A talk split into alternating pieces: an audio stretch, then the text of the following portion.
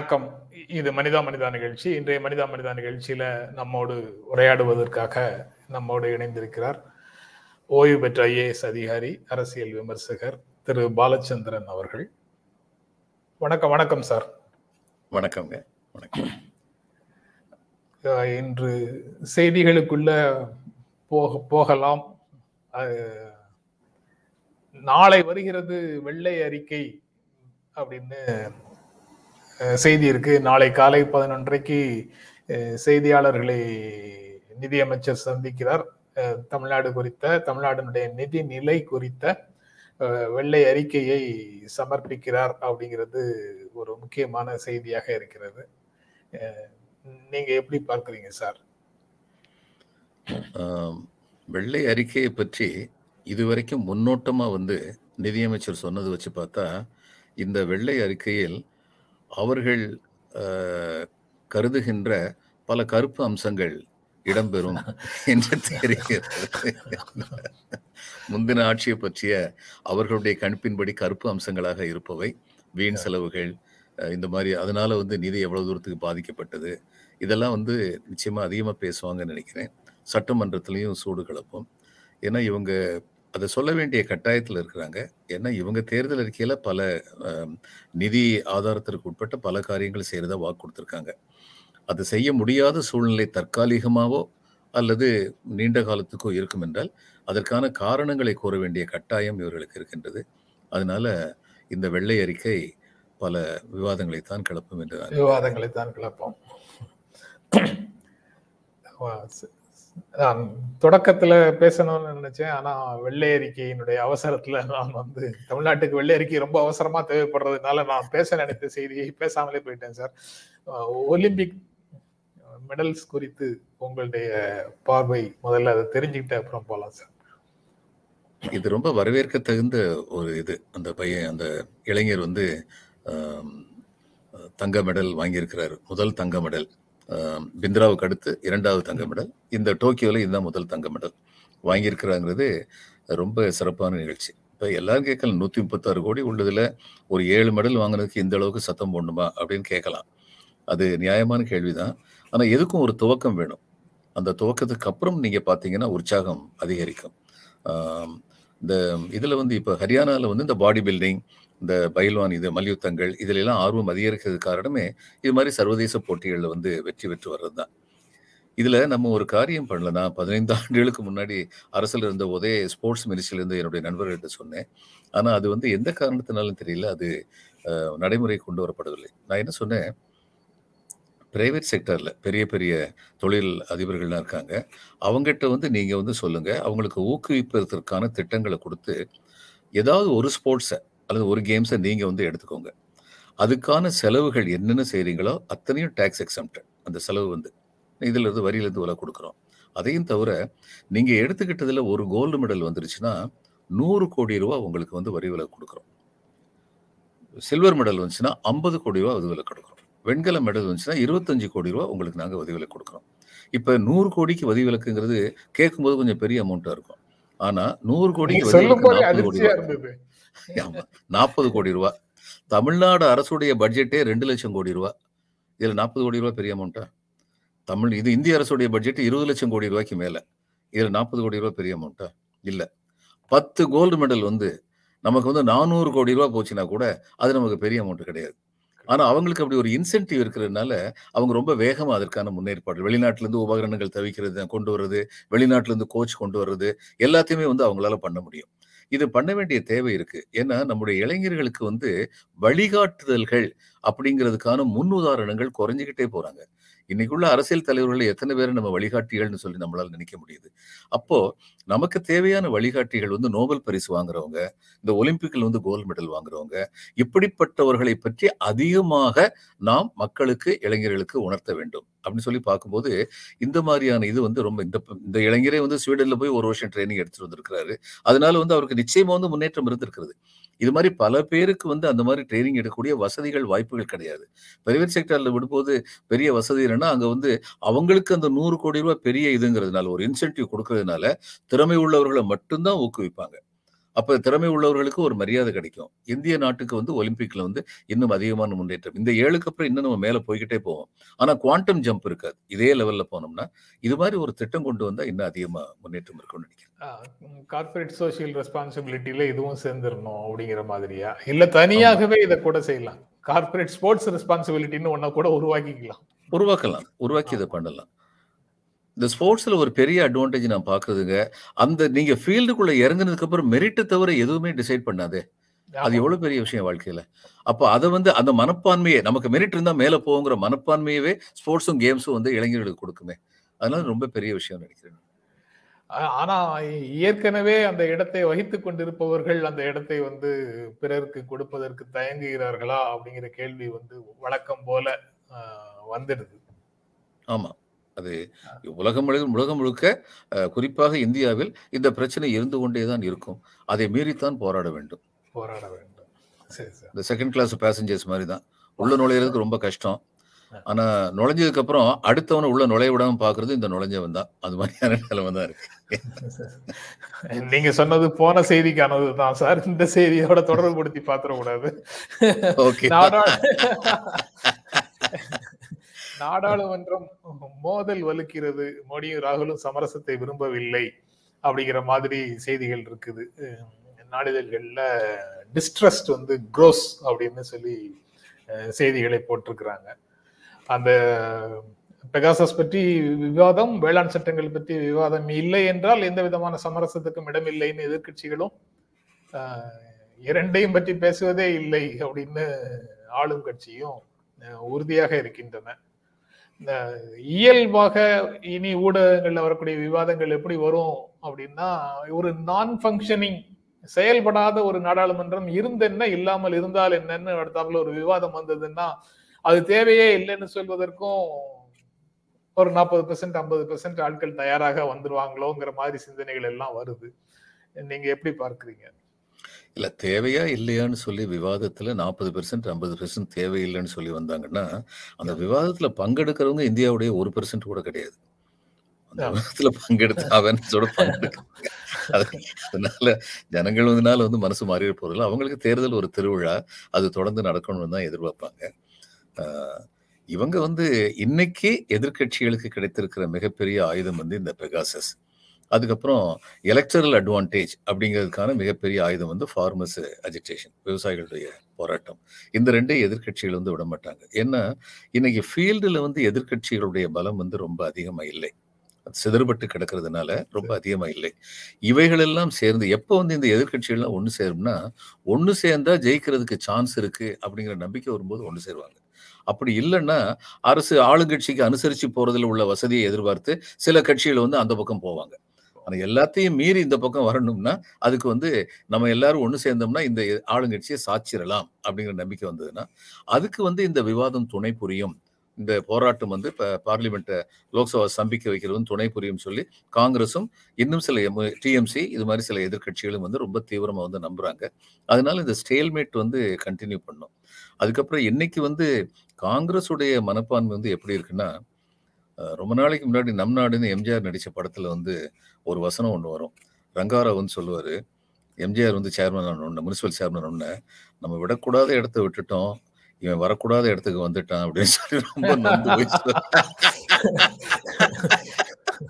அது மாதிரி ஒரு காலத்துல ஆண்டவர்கள் இன்னைக்கு எதிர்கட்சியா இருக்கவங்க எல்லாம் விடக்கூடாத இடத்த விட்டுட்டோமேன்னு சொல்லி ரொம்ப நொந்து போயிருக்காங்க.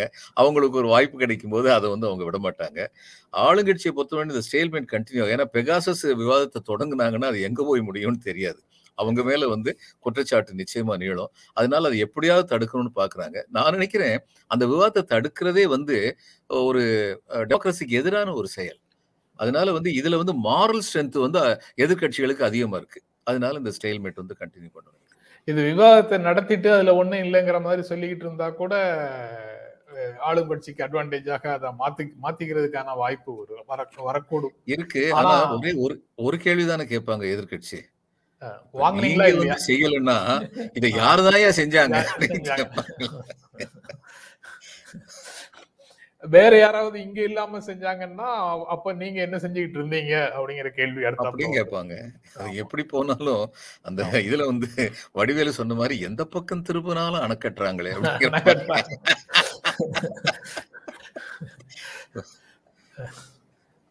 இதுவும் ஆதரவாளர்களை தேடக்கூடிய அரசு தேடுகிறது அரசு நீதித்துறையில நீதிபதிகள் காலி பணியிடங்கள் குறித்து ப சிதம்பரம் கண்டனம் அப்படிங்கிறது ஒரு செய்தி சார். அதாவது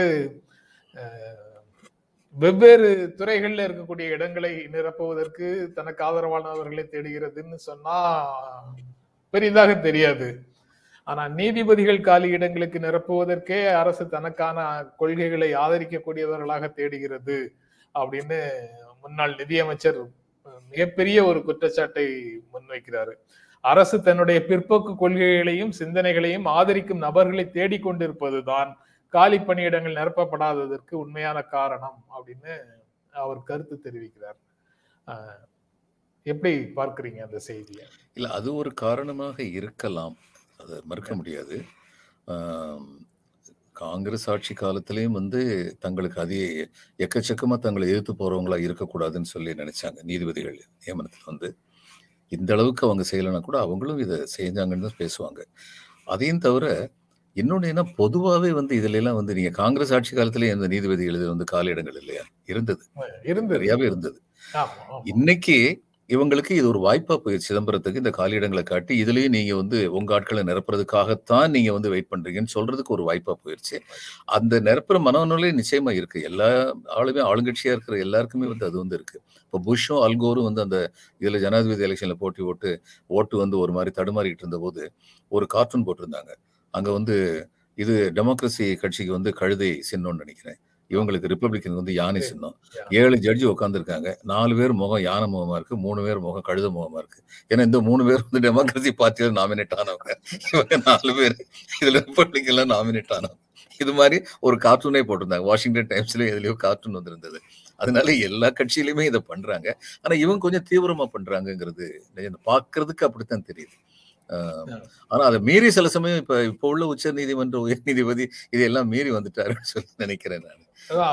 அதுக்கு அவர் அடுத்தாப்புல இன் வெயிட்டிங் அப்படின்னு நினைக்கக்கூடிய சந்திரசூட் நீதிபதி சந்திரசூட்டவும் ரொம்ப டெமோக்ராட்டிக்கான விஷயங்களை உயர்த்தி பிடிப்போம் அப்படிங்கிற மாதிரி தான் பேசிட்டு இருக்காரு. அவருடைய தீர்ப்புகள்லையும் அதை குறிப்பிடுகிறார்.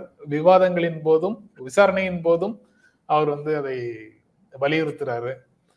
அவருடைய அப்பா நினைவு நாள் கூட்டம் ஒன்று நடக்கும்போது இன்னும் தீவிரமான சில விஷயங்களை அவர் வெளியில பேசியதையும் பார்க்க முடியுது. பார்க்க முடியுது. இவைகள் எல்லாம் சில நம்பிக்கை கீற்றுகள் நம்பிக்கை கீற்றுகள் பட் அந்த we are setting on the pendency bomb அப்படின்னு உயர் உச்சநீதிமன்றத்தில் உள்ளவர்கள் அந்த வழக்குகள் ஏராளமாக நிலுவையில் இருக்கின்றன அப்படின்னு சொல்வதற்காக சொன்ன ஸ்டேட்மெண்ட்ஸ் எல்லாம் பத்தாண்டுகள் இருபது ஆண்டுகளாகவே கேட்டுட்டு இருக்கிறது தானே சார்? அப்போவே காலி இடங்களை பற்றிய பேச்சு என்ன காரணம்? அவ்வளவு பெண்டன்சிக்குன்னு கேட்கும் போது எல்லாரும் இதைத்தானே காரணமா சொன்னாங்க. ஆனா இப்போது இப்ப நிறைவேற்ற நிரப்புவதற்கு வாய்ப்பு இருக்கு. ஆனா பண்ண பண்ண மாட்டேங்கிறாங்கன்னு சிதம்பரம் சொல்வதாக எடுத்துக்கொள்ளலாம் எடுத்துக்கொள்ளலாம் இதுக்கு முன்னாடி காலி இடங்கள் இருந்தது. ஆனா அதை விட ப்ரொப்போர்ஷன் இந்த தரம் கொஞ்சம் அதிகமா இருக்குங்கிறதும் ஒரு காரணமா இருக்கலாம். அதனாலே சிதம்பரம் இப்படி சொல்லலாம். அப்புறம் சார் எனக்கு இது செய்தியை பார்க்கும்போது என்ன சொல்வது என்றே தெரியவில்லை. நடிகர் மம்முட்டி மேல வழக்கு போட்டிருக்கிறாங்க. ஒரு ஹாஸ்பிட்டல்ல ஒரு ப்ராஜெக்ட் தொடங்கி வைக்கிறதுக்காக வந்திருக்கிறாரு. சோசியல் டிஸ்டன்சிங் கடைபிடிக்கவில்லை என்று அரசு வழக்கு போடுகிறது. எப்படி பார்க்கிறீங்க இதை?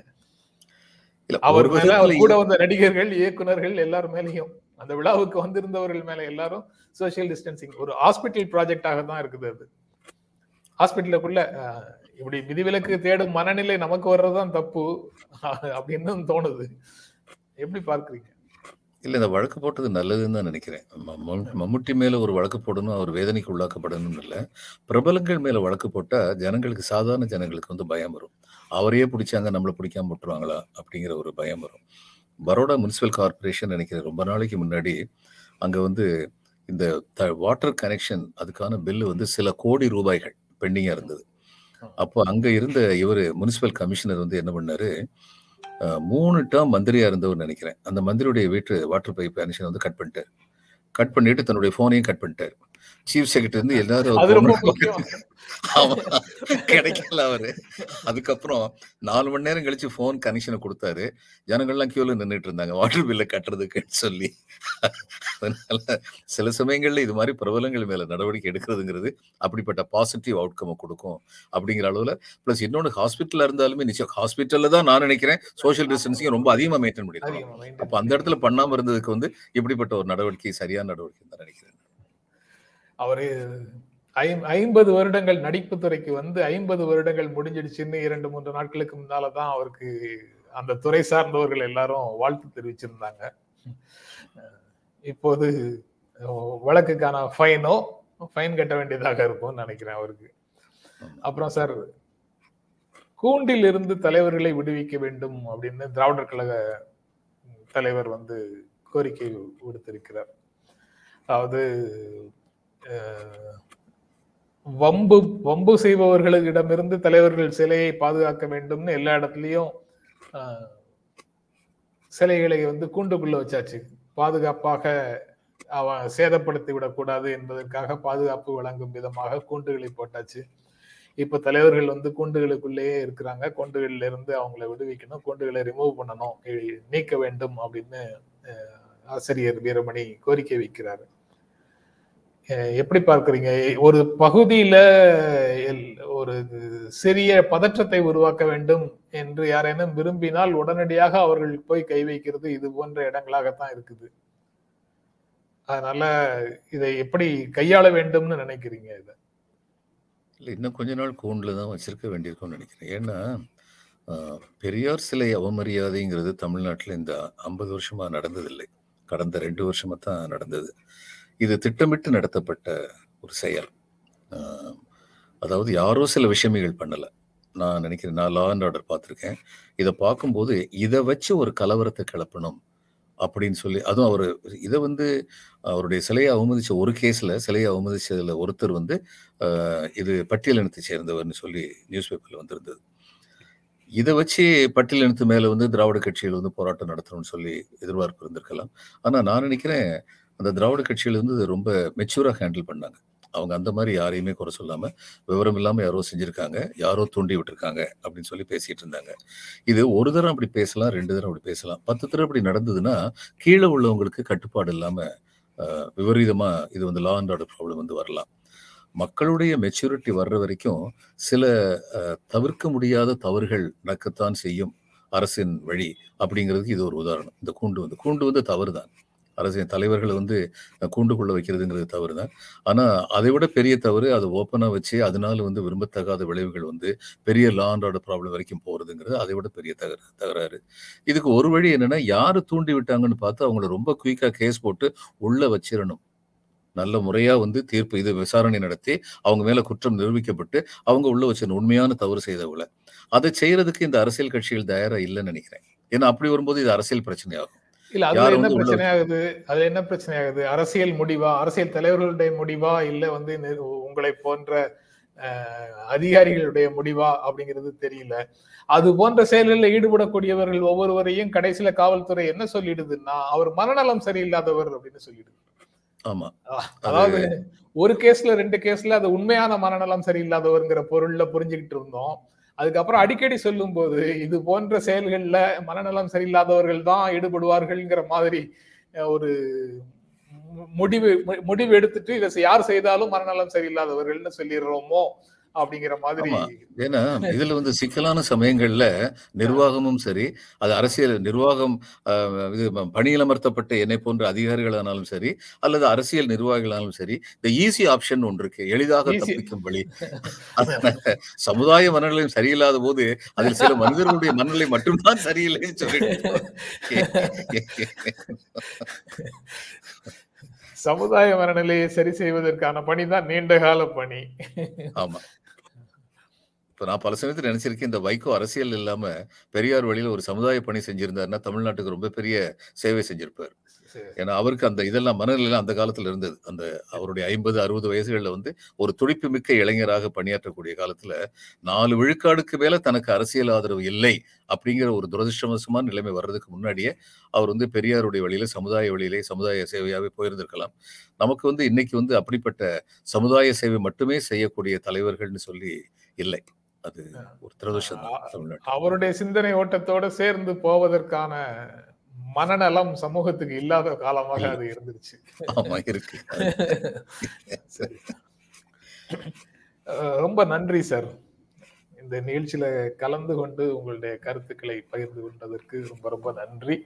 அதுவும் நீங்க உங்களுடைய ருட்டீன்ல இருந்து விலகி தனியாக தொலை தூரத்துல இருக்கிறீங்க. ஆனா இணையத்துல கலந்து கொண்டீர்கள். ரொம்ப ரொம்ப நன்றி. சிறப்பான நன்றிகள் அதற்காக ரொம்ப நன்றி. நன்றிங்க.